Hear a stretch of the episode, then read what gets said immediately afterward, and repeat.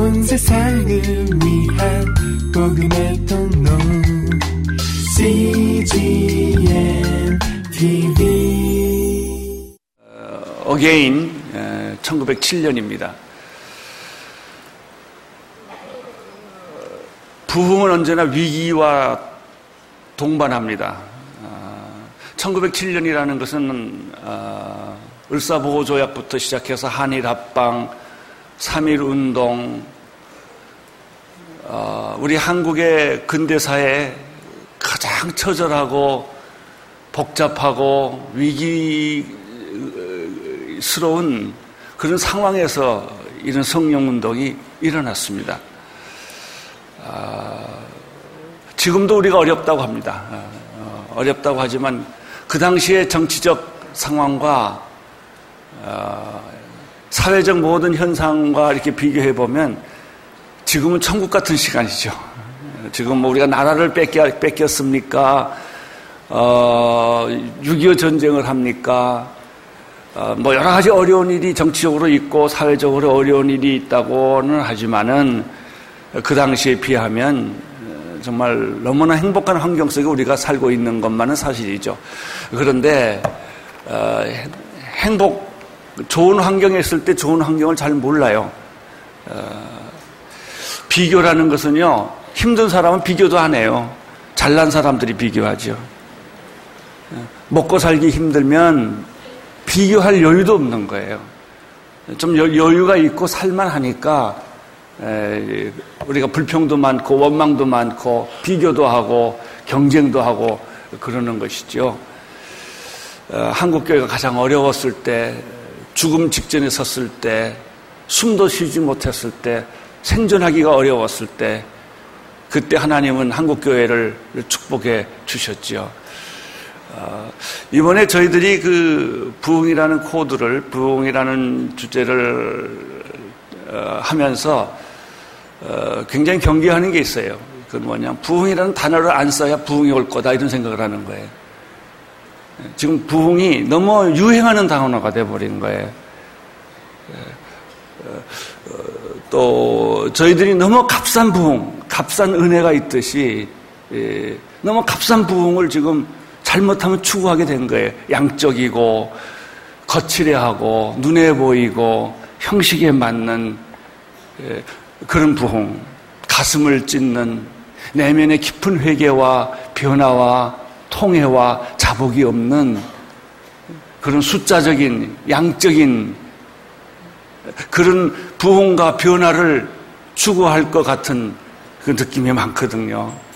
왜냐하면 이미 한국 교회는 너무나 성장을 했고 너무나 화려하고 우리들의 모습은 너무나 거칠애가 많기 때문에 문제는 뭐냐면 진짜 부흥은 어떻게 거품을 빼느냐는 거예요. 거품을 빼는 거예요. 어, 어떤 목사님이 교회에 가서 어, 새로 목회를 했는데 어, 요즘 교회가 어떻습니까? 우리 교회가 부흥하고 있지요. 얼마나 모였습니까? 교인의 반이 빠졌습니다. 이번엔 교인의 반이 빠진 걸 부흥으로 본 거예요. 거품이 빠진 것은. 예, 그렇습니다. 거품은 아무리 많아도 거품이에요. 그것은 진실이 될 수가 없어요. 우리는 우리의 내면의 세계를 정직하게 보는 것, 우리의 현실을 정직하게 보는 것이 참 필요합니다. 그리고 겸손하게 우리의 모습으로 돌아가서 다시 시작해야 할 때 하나님은 우리에게 손을 들어주시고 기름 부어주시고 은혜와 능력을 부어 주시는 줄로 믿습니다. 이런 하나님의 사건은 오순절날 초대교회에 있었고 그 후에 아, 역사적으로 보면은 아, 아까 우리 TV에서 봤죠. 어, 칼빈이나 요한에슬레나 어, 무디나 어, 웨슬레 운동이나 뭐, 또 인도에 있었 인도 인도에 있었던 부흥이나 중국에 있었던 부흥이나 우리 한국에 있었던 평양 부흥이나 원산 부흥이나 이런 부흥을 통해서 계속해서 그때 그때 시대 시대마다 하나님은 필요할 때마다 이 부흥을 주셨어요.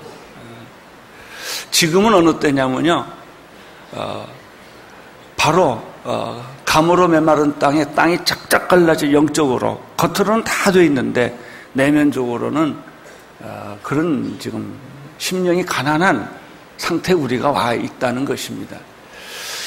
최근에 아프리카와 우간다에서 어, 우리가 상상할 수 없었던 놀라운 방법으로 하나님께서 가장 비참한 나라를 가장 축복된 나라로 바꿔준 사건이 우간다에 있었어요.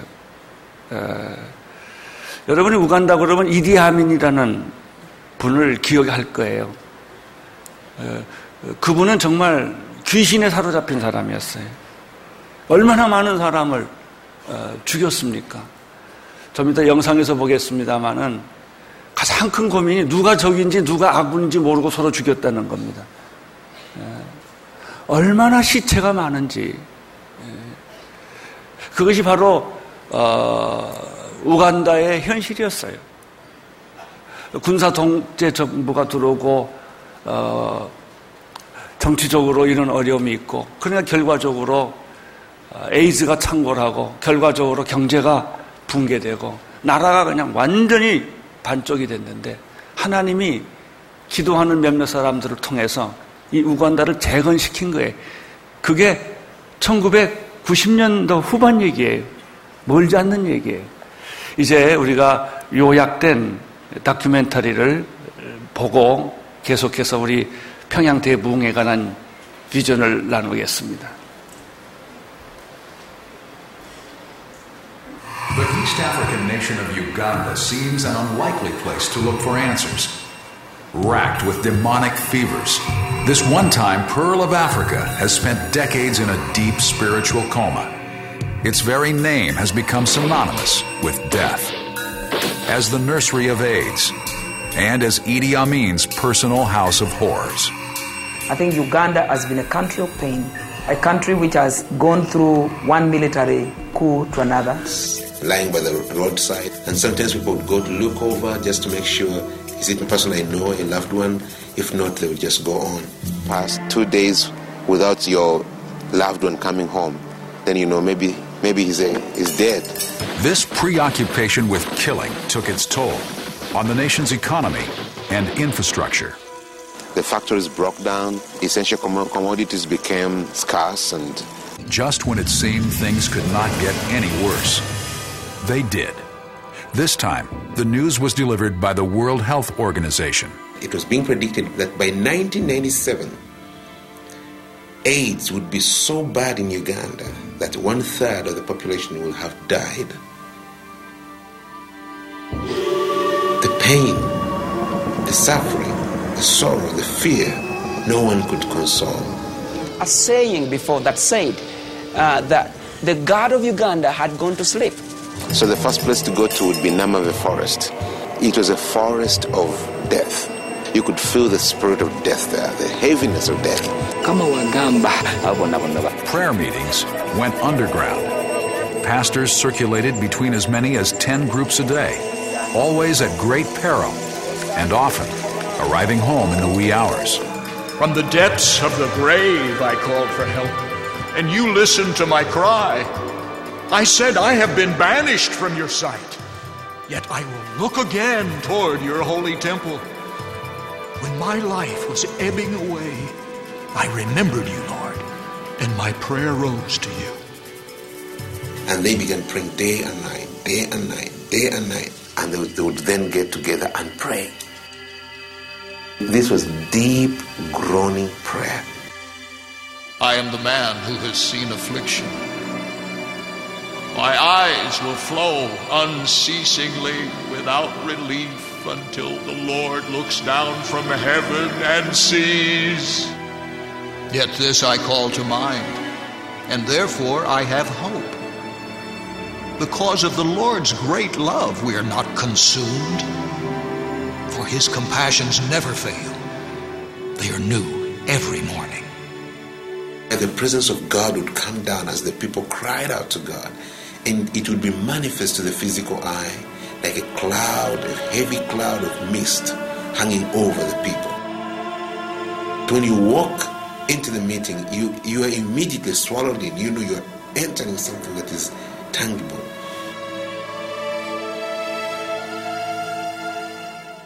evangelist by the name of Robert Kayanja.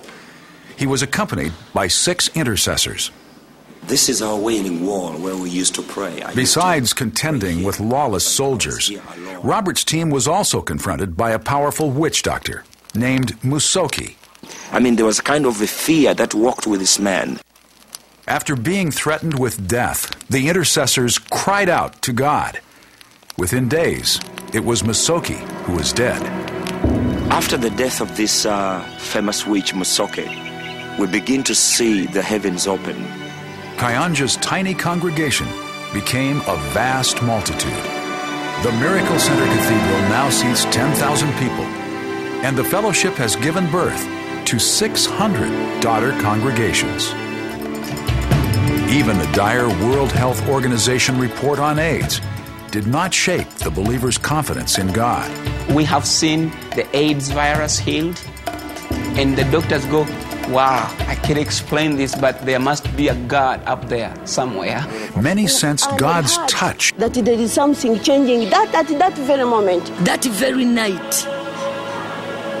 the power of God came down, and I felt it. I will not die, but live, and will proclaim what the Lord has done, and I will heal their land. To be more firm in everything that I do and so that the light may so shine. They expect us to reflect Christ. Stephen Unyo is the nation's deputy police commissioner. I'm one of those who believe that God must talk to me, especially in this type of job I am. On a number of occasions, Unyo has seen God quell violent riots in answer to prayer. And I believe, out of my personal experience, children of God, if we continue in prayer, there is nothing impossible. As we saw the government changing and the spiritual realm being changed, we felt, you know what? The God of Uganda has not gone to sleep yet. The gospel has introduced new changes even in the structure of the government. Now we have a new ministry called the Ministry of Ethics. Of Because have been happening in this country, and we believe Uganda will never be the same again. When the whole world is going to experience nations coming to maturity, nations coming to the fullness of their purposes, that time is so near.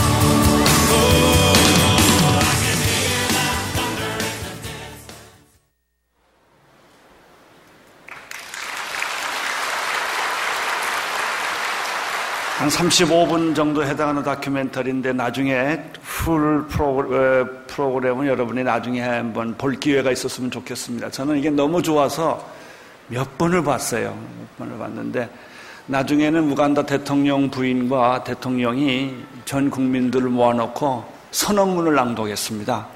어, 우리는 하나님을 믿는다. 어, 우리는 우상을 숭배한다. 우리는 위치크라프트를 거절한다.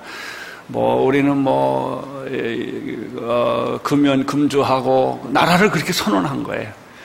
그리고 우간다가 아프리카에서 경제되고 3위 3위 나라로 바뀌어졌다는 겁니다.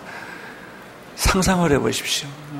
어, 에이즈가 기도받고 공식적으로 난 사람이 372명이라는 거예요. 의사들이 설명할 수 없었다는 거예요. 어, 에이즈가 순식간에 그 병이 사라지고 증상이 사라지고 성령이 임하니까 어, 가정이 회복이 되고 어, 서로 사랑하고 서로 용서하고 그런 치유하는 그것이 불과 10년 전에 우간다라는 나라에서 어, 있었다는 것이죠. 어, 이런 일들이 사실 우리나라에 있었어요. 1907년도에. 그때 우리, 여러분이 생각할 것은 어, 정치적 상황입니다. 사회적 환경입니다.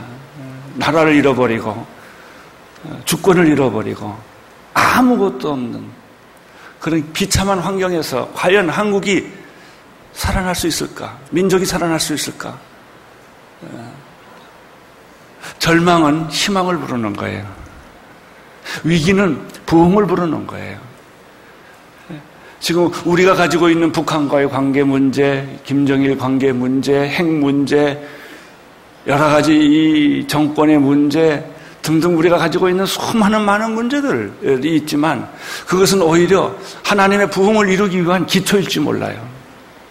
여러분이 항상 생각할 것은 부정적인 생각을 버려야 된다는 것입니다. 믿음을 가져야 된다는 것입니다. 부활의 믿음. 궁극적으로 하나님의 승리를 믿는 그런 믿음이 필요한 거예요. 오늘 우리들이 이 믿음을 하나를 가지고 떠날 수만 있다면, 그리고 계속해서 1년, 2년 우리가 지속적으로 우리가 서 있는 처소에서 기도의 불씨가 되고 될 수만 있다면, 이 문적은 영광론처럼 타오르는 그런 다시 한 번 거듭나는 역사의 큰 공헌을 하는 그런 민족이 될 줄로 믿습니다. 이것이 이번 집회의 목적이에요. 오늘 뭘 하자는 게 아닙니다. 오늘 이, 이 짧은 시간에 뭘 다 하자는 게 아니에요. 우리가 이 불을 받고 가자는 거예요. 우리가 이 믿음을 가지고 가자는 거예요. 아무리 어렵고, 아무리 힘들고, 아무리 고통스럽고, 뭐, 독도에 일본 배가 나타나고 한다 할지라도 어, 그런데 두려워하지 말고 살아계신 하나님을 바라보고 교회가 흔들리지 말고 세상과 야합하지 말고 화려한 유혹에 빠지지 말고 우리가 중심을 잡고 끊임없이 나간다면 믿음을 포기하지 않는다면 하나님께서는 이 민족을 고칠지라 이 땅을 고쳐주실 것이고 땅을 치료할 것이고 모든 연병을 없애줄 것이고 모든 저주를 없애야 할 것이고 하나님의 거룩한 영이 임할 줄로 믿습니다. 어, 1907년 100년 전에 있었던 이 땅의 성령 사건이 다시 오늘 우리에게 임하기를 바라보면서 몇 가지 영적 교훈을 우리가 얻을 필요가 있다고 생각을 합니다. 첫째는 우리가 1907년 사건을 조명하면서 모든 학자들이 다 말하지만 가장 중요한 것 중에 하나는 40년 전에 성령 사건이 일어나기 전 40년 전에 어, 대동강 평양에 있는 대동강 어, 강변에서 어, 토마스라고 하는 선교사가 참수형을 당했다는 순교했다는 사건을 우리는 기억해야 됩니다. 이 사람은 26살에 죽었습니다. 자료에 보면은 어, 런던 University를 졸업하고 어, 22살에 결혼을 해서 약혼자를 데리고 결혼을 해서 어, 중국으로 갔는데 임신한 부인이 수, 어, 토마스가 23살 때 자기 부인이 풍토병으로 죽습니다. 어, 시, 절망에 빠진 이 토마스가 어, 다시 어, 나왔다가 또 다시 선교사로 들어갑니다. 어, 그리고 조선말을 배우기 위해서 조선에 에, 들어옵니다. 그때 시오만호라는 배를 타고 들어옵니다. 중국책 성경을 들고 그러다가 대동강변에서 우리나라의 군, 정부 당국과 마찰이 붙어서 그 배가 불탑니다. 배가 불타다가 어, 물 밖으로 나오는 이 사람을 어, 토마스가 결국은 어, 참수를 당해 죽습니다. 그게 26살입니다. 그래서 대동강에 토마스가 피를 뿌려 죽는 사건이 있습니다. 이때 그 기록을 보면은 토마스가 죽을 때 자기를 죽이는 사람한테 성경책을 하나 건져줍니다. 그 사람이 그 성경책을 읽고 예수를 믿게 됩니다. 그리고 그 조카가 예수를 믿게 됩니다. 그러면서 교회가 생기기 시작합니다. 아주 간단한 사건입니다. 그러나 그 사건이 결국 계기가 되어서 1907년에 평양의 성령 사건으로 이어집니다. 우리가 여기서 발견하는 것이 있습니다. 그것은 모든 부흥은 순교자를 필요로 한다는 것입니다. 우리나라 한국교회가 이렇게 부흥하게 된 것도 주기철 목사님과 손양원 목사님의 순교의 피가 있었습니다. 수많은 사람들이 예수 믿다가 처절하게, 비참하게 죽었습니다. 예수 그리스도의 십자가가 온 인류를 구원했듯이 초대교회를 만들었던 것은 스테반의 죽음이었어요. 사도 바울만 있어서 된 게 아니라 스테반과 같은 사람의 순교가 있었기 때문에 그런 일이 있었던 것이죠. 아프리카 케냐도 마찬가지고 어, 남미의 모든 부흥 운동을 다큐멘터리로 보면 전부 어, 희생의 제물로 누군가 어, 죽게 됩니다. 저는 이, 이, 이 문제를 곰곰이 생각하다가 굉장히 중요한 결론에 도달하게 되었습니다. 아, 그렇구나. 진정한 부흥에는 반드시 순교가 따르는구나. 순교라는 대가를 통해서 영적 부흥은 일어나는구나. 미국 교회가 외로운 것은 마틴 루터 킹 이후에 우리가 기억할 만한 순교자가 없다는 거예요. 한국 교회 비극은 뭐냐면 초대교회 순교자가 있었지만 최근에는 그런 게 없어요.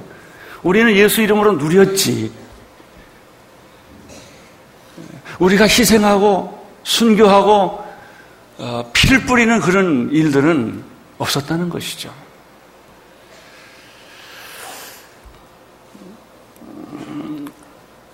저희 언더리 교회가 어, 20주년이 넘었습니다. 그런데 짧은 시간에 어, 우리 언더리 교회가 이렇게 큰 부흥을 하게 된 여러 가지 이유가 있는데 제가 이렇게 생각을 해보니까 몇 가지 그 중에 하나 이유가 있어요.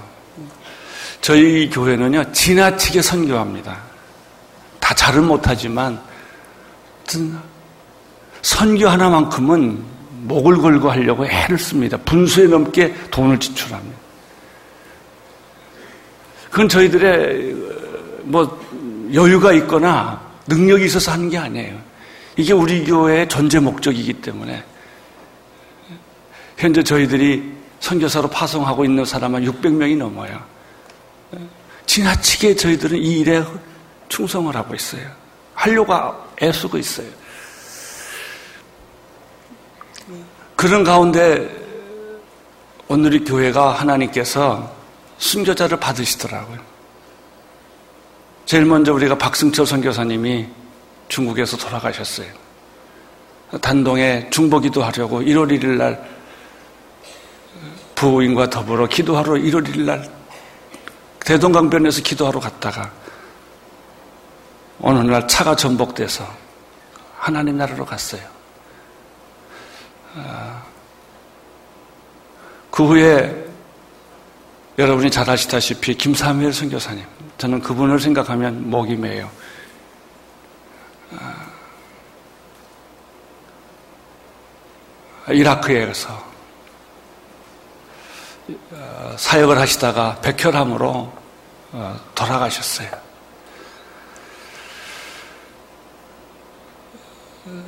여러분 그 책을 하나 소개하겠는데요. 왕의 남자들이 아니고 어, 왕의 초대라는 책이 있어요. 우리 저 김용숙 사모님이 쓴 책인데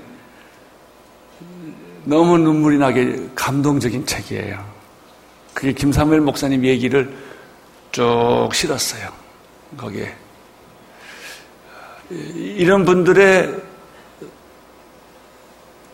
죽음, 희생, 순교가 있었기 때문에 선교는 가능하구나 하는 것을 요즘 제가 느끼는 거예요. 우리가 잘나서 된 게 아니라 그분들의 죽음의 대가예요. 제가 김사무엘 선교사님이 이라크 갈 때 아직도 기억해요. 어느 날 제가 그분을 일본에서 만났는데 목사님 나 북한하고 중국 가고 싶어요. 그래서 일본 사역을 마치고 한국으로 오셨거든요. 북한과 중국을 계속 사역을 하다가 어느 날 또 저한테 그랬어요. 목사님, 하나님이 날 보고 이라크를 가라고 그러세요. 근데 그때가 한참 테러가 나고 전쟁이 나던 때거든요.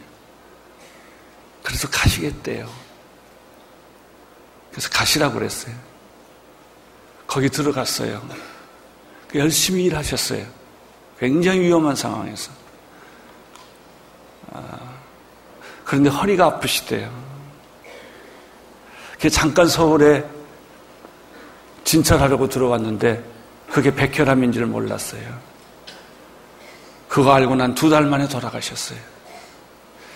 수술 마치고 우리가 아직도 그 장면을 기억해 수술하시고 워싱턴에서 눈을 떴는데 그가 본 것은 워싱턴이 아니고 바그다드였어요. 그래서 간호사한테 물어봐요. 여기가 바그다드냐고. 워싱턴이라고. 아니라고. 내 눈앞에는 바그다드가 보인다고. 그렇게 바그다드를 사랑했던 거예요. 김선일 군의 참사를 저는 늘 생각해요. 제가 장례 주례를 했어요. 어, 무참하게 그 참수를 당했지만은 그 사람은 정말 어, 이라크를 사랑했던 사람이에요. 그래서 신분을 속이고 거기에 들어가서 일을 했던 거예요. 이런 분들 최근에 우리 선교사님 한 분이 중국에서 교통사고로 돌아가셨어요. 우리 정광호 박사는 창조과학계 선교사님이신데 인도네시아에서 백혈암으로 돌아가셨어요.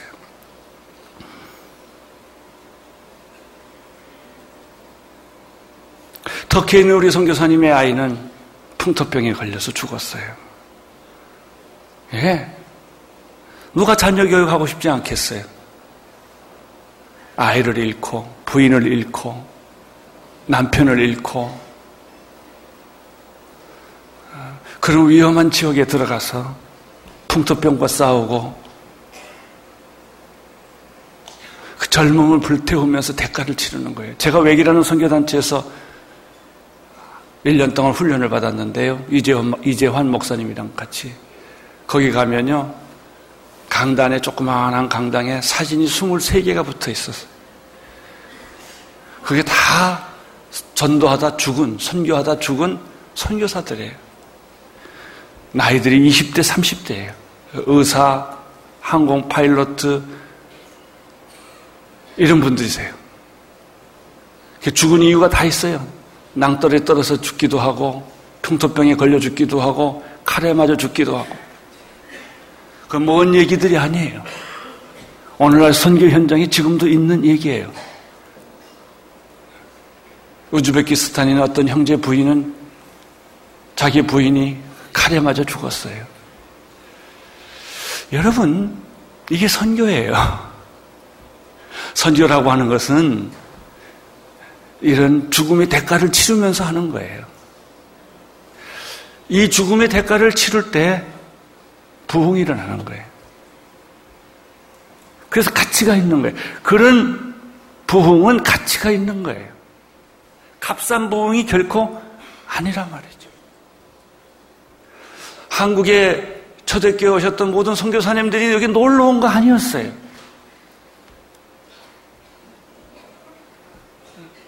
그들은 그때 시대적 상황으로 놓고 보면 한국은 죽음의 땅이었어요. 절망의 땅이었어요. 우리가 언더우드의 기도를 처음 시작했어요. 여러분, 순서지 젤 앞에 언더우드 기도 다시 보세요. 아무것도 보이지 않는 캄캄한 무지와 고집과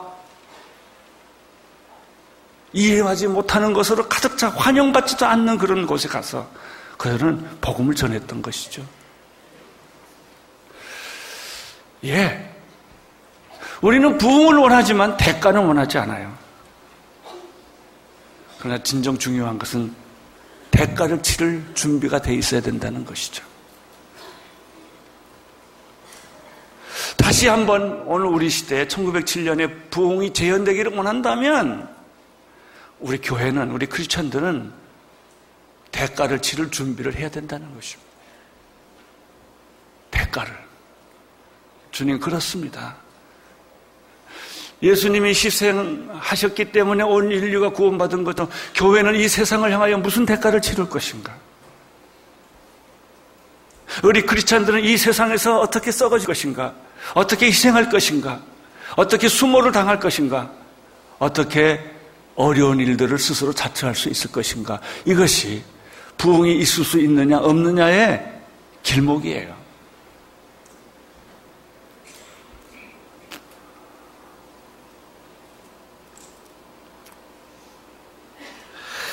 지금도 우리 선교사님 가운데 중앙아시아에 있는 최모 선교사님은 대장암 말기세요. 터키에 있는 우리 구선교사님은 눈이 거의 실명 직전에 가 있어요. 어떻게 그분들을 도와주고 싶은데, 아, 이럴 때쯤 내가 은사의 능력이 있었으면 좋겠어요. 탁 해서 고치면 얼마나 좋겠어요. 예, 그래요. 우리들이 전도한다는 것은 그런 분들을 끼고 같이 사는 걸 의미해요. 그들과 같이 아파하고 같이 눈물을 흘리고 같은 마음을 가지고 그럼에도 불구하고 포기하지 않고 계속해서 우리가 그 지역을 찾아가고 그 사람들을 찾아가고 그 사람들을 가슴에 품는 이것이 부흥이에요. 그런 부, 그런 대가를 토마스가 치러줬고 초창기 한국에 왔던 이 1907년의 부흥운동의 배경을 쭉 책을 보면 말이죠. 거의 대부분 두 번째 이유가 뭐냐면 외국인 선교사들이 와서 해줬다는 거예요. 우리가 한 거 아니에요. 한국 사람을 대표해서는 길선주 선교 목사님이 계셨지만 하디 의사라든지 의료 선교사예요. 캐나다에서 오신 분인데 이런 분들이 미리 뭐 불타는 마음으로 한국 조선 백성들을 위해서 눈물을 흘리고 통곡하고 한국 교회를 위해서 희생을 한 거예요. 그것 때문에 우리들이 복음을 받은 거예요. 여러분 이, 이, 이 논리를 보면은 우리가 한 다른 나라의 민족의 복음화를 위해서는 똑같아. 우리도 같이 가서 하디가 되어줘야 되고 원더우드가 되어줘야 되고 알렌이 되어줘야 그 민족이 사는 거예요. 그 민족은 자체 스스로 살 능력이 없단 말이죠. 이게 선교예요. 그 당시 미국과 영국과 카나다와 이런 데서 선교사님들이 주의 이름으로 와서 한국에 와서 썩어지지 않았더란들 우리 우리들이 눈을 떴겠습니까? 이화학당, 대제학당, 숭실대학이 생겼겠어요? 다 그 사람들이 오셔서 우리 눈을 떠서 교육의 눈을 뜨게 하고 의료의 눈을 뜨게 하고 근대화의 눈을 뜨게 하고 여성의 눈을 뜨게 하고 어, 우리들의 생각을 다 바꿔준 거예요. 그래서 우리들이 눈을 뜬 거예요. 우리들이 스스로 눈 뜬 게 아니었단 말이죠. 아, 마찬가지예요. 부흥이라는 것은 그런 관계가 있더라고요. 또 이 부흥의 역사를 조명해 보면은 시대적 상황과 연결돼 있어요. 평양 사건만 독립해 있지 않아요. 원산 부흥이 그 전에 있었고 하디의 부흥이 그 전에 있었고 계속해서 웨일즈의 부흥 사건이 있었고 인도의 부흥 사건이 있었고 주변에서 이런 소문들이 계속 들려오는 거예요. 부흥이라는 것은 이 소문이 들려와야 돼요. 한 사람 한 곳에서 이루어지는 게 아니고 여러 곳에서 하나님의 이 바람이 부는 거예요. 그럴 때 그것이 이렇게 몰려서 역사하는 거예요. 여러분 교회가요 한두 교회가 잘 돼서 되지 않아요. 대한민국 교회가 다 잘 돼야 돼요. 여러분의 교회도 잘 되고 우리 교회도 잘 되고 여러분에서도 부흥이 일어나고 우리한테도 부흥이 일어나고 섬에서도 부흥이 일어나고 시골에서도 부흥이 일어나고 곳곳에서 부흥의 소리가 파도처럼 들리는 것이 그래서 이것이 쓰나미를 만드는 거예요. 하나님의 부흥은 그렇게 만들어지는 것이지 누가 한 사람이 영웅적인 사람이 태어나서 하는 것이 아니었다는 거예요.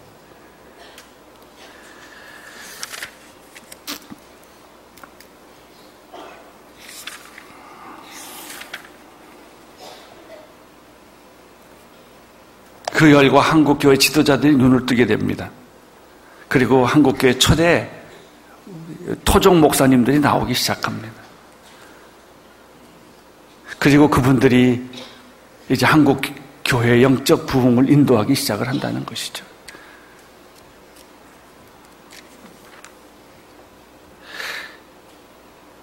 이 부흥은 영향을 받고 영향을 주는 거예요. 1920년대에는 김익두 목사님을 중심으로 부흥운동이 전개되고 1930년대에는 성결교회 부흥운동과 더불어 이영도 목사님의 신비주의 운동이 시작이 되고 1950년대에는 김치선 목사님과 한경진 목사님과 김준건 목사님을 중심으로 프로그램이 시작이 됩니다. 그리고 조용기 목사님 이런 분들이 빌리그리안과 CCC 운동과 이런 걸 통해서 한국 교회가 지금 여기까지 온 거예요. 그리고 지금 목통이 된 거예요. 목통이 된 이유가 뭐냐? 분열 때문에 그래.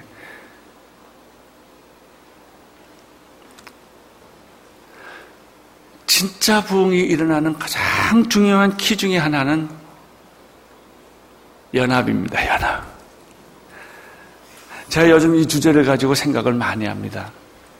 한국 교회가 다 있는데요. 하나가 없어요. 연합이 없어요. 이번 부활절 날이 큰 축복이었던 것은 NCC와 한기총이 굉장히 어려웠다고 그래요. 제가 뒤에서 얘기를 들어보니까 회의를 뭐 얼마나 많이 했는지 몰라요. 이게 하나가 되는데. 헤어졌다 깨지고 헤어졌다 깨지고 헤어졌다 깨지고 했는데 드디어 어쨌든 하나가 돼서 이번 부활절 집회를 같이 했다는 그 자체가 마귀가 기절할 일이요. 보수와 진보가 서로 만났다는 거. 예. 큰 일을 하는 것보다 더 중요한 것은 원수가 서로 만나는 거예요. 다른 사람이 서로 만나는 거예요. 지금 우리는 한국 교회가 교회와 교회 사이가 다 경쟁 관계지 협력 관계가 아니에요. 교파와 교파가 다 경쟁 관계, 협력 관계가 안 돼요. 여기에 부흥은 있을 수 없어요. 평신도와 목회자가 협력 관계여야 돼요. 교회와 교회가 협력 관계여야 돼요. 선교단체와 교회가 협력 관계가 되어야 돼요. 이렇게 될 때 부흥을 일어나는 거예요. 크다 작다는 중요하지 않아요. 협력하느냐 못하느냐가 중요한 거예요. 하나가 되느냐 안 되느냐가 중요한 거예요. 작은 일에도 하나가 되면 큰 일을 하는 거고요. 커도 분열하면 아무것도 없는 거예요. 이것이 한국교회에 남겨진 숙제예요. 시대, 시대 때마다 교회는 그 역사를 달리 하고요. 성령 운동도 그 형태가 달라지는 거예요. 1960년대 코드는요, 가난과 질병이었어요. 그래서 예수 믿고 병 고친다 그러면 좋았어요. 그게 잘 맥혀요.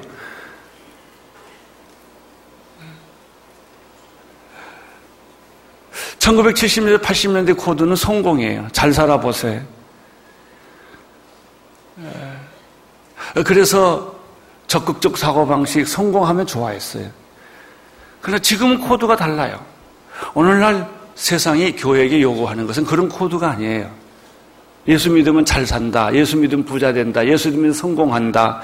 예수 믿으면은 뭐, 이, 이런 코드가 아니에요. 60년대, 50년대, 60년대는 그 코드가 맞았어요. 그러나 지금은 아니에요. 그 말이 백성에게 위로가 되는 게 아니에요. 지금은 교회가 세상에 빛을 발해야 돼요. 도덕적이어야 돼요. 달라요. 교회가 이 세상에 소금과 빛이 되어야 돼요. 교회가 인격적이 되어야 돼요. 이제 먹고 사는 문제가 주제가 아닙니다. 얼마나 교회가 양심적인가, 얼마나 교회가 도덕적인가, 얼마나 교회가 세상에 빛이 되는가, 이걸 보기를 원하는 거예요. 성령 운동도 그쪽으로 각도를 돌려야 돼요. 그랬을 때 세상은 우리를 향하여 문을 열고 환영을 하는 거예요. 여러분, 우리가 아무리 부흥을 외쳐도 세상에 환영을 안 한다면 무슨 의미가 있겠어요? 교회를 축복하고 교회를 환영하고 교회 리더십을 인정해야만 세상에 영향을 받을 게 아니겠습니까? 지금 교회는 세상은 교회 영향을 거부하고 있어요. 교회 권위주의, 교회 교권주의, 교회 물량주의에 대해서 신물이 나가고 있어요. 그런 것이 싫다는 거예요. 교회가 겸손하기를 원하고, 교회가 섬기기를 원하고, 교회가 화해자가 되어주기를 원하고, 교회가 민족의 양심이 되기를 원하고, 이런 걸 원하는 거예요. 이것이 부흥이에요. 여러분, 교회 큰 건물 진다고 세상이 감동할까요? 아니에요. 그가 지금 감동 안 해요. 사람 많이 모이면 감동할까요? 아니에요. 그러나 교회가 이름도 없이 빛도 없이 작은 곳을 찾아다니고 순교하고 헌신하고 봉사하는 것을 볼 때 세상은 감동해요. 이게 부흥이에요. 나는 정말 놀라운 부흥이 이 땅에 다시 교회를 통해서 일어나기를 바라는 것입니다. 그것이 1976년 다시 부흥이 오십시오. 하나님 다시 이 땅에 오십시오. 하는 거예요. 그동안에는 하나님께서 한국 땅을 불쌍히 여겨 주셔서 한국 땅에 오셔서 부흥을 일으켜 주셨어요. 그러면 오늘 2000년대를 살고 있는 오늘날의 부흥은 무엇인가? 우리가 세상에 나가서 다른 나라를 다른 교회를 부흥시키는 게 부흥이에요. 우리가 그 역할을 하는 게 이젠 달라요. 컴패션하는 선교단체가 옛날에는 한국의 고, 전쟁 고아들을 도와주기 위해서 컴패션이 왔었어요. 그러나 한국의 전쟁 고아가 없어졌어요. 더 이상 있을 필요가 없었던 거예요. 그 사람들은 떠났어요. 그리고 오랜 세월 후에 컴패션이 다시 찾아왔어요. 왜 찾아온 줄 아세요? 도와주려고 찾아온 게 아니에요. 이제 한국이 세상, 세계를 도우라는 거예요. 한국이 이제 세계를 도울 만큼 경제력과 사회적인 상태가 좋아졌기 때문에 도움을 옛날에는 받았지만은 이제는 한국이 세상을 도우라는 거예요. 그래서 한국이 이제는 수혜국이 아니라 나눠주는 나라로 컴패션이 다시 한국에 들어온 거예요. 마찬가지예요. 1907년도에는 하나님이 오셨어요. 그래서 절망과 좌절했던 한국 땅을 희망을 주고 용기를 주고 교회를 부흥시켰어요. 그럼 오늘 현대적 부흥이라는 게 뭐냐? 현대적 성령 사건이라는 게 뭐냐? 하면은 교회가 받는데 초점이 있는 게 아니고 한국교회가 그동안 받았던 이 은혜를 제3세계 미전도 종족들에게 우리를 필요로 하는 사람들에게 나누어 가서 언더우드나 알렌처럼 우리가 다시 부흥을 일으키는 사람으로 하디처럼 나가서 그들을 도와주는 게 부흥이에요. 그게 부흥이에요. 이제는 어린애들처럼 자꾸 주십시오, 주십시오, 부흥을 주십시오, 불을 주십시오. 이게 아닙니다. 우리 교회 뭐 부흥을 주십시오. 이게 아니에요. 이제 우리는 가진 것은 별로 없지만 나눠줘야 돼요. 가야 됩니다.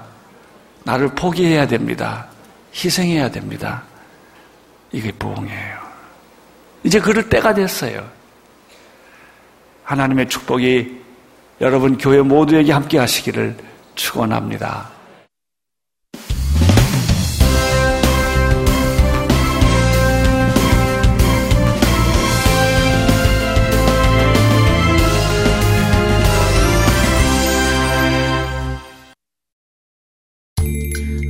세상을 위한 복음의 통로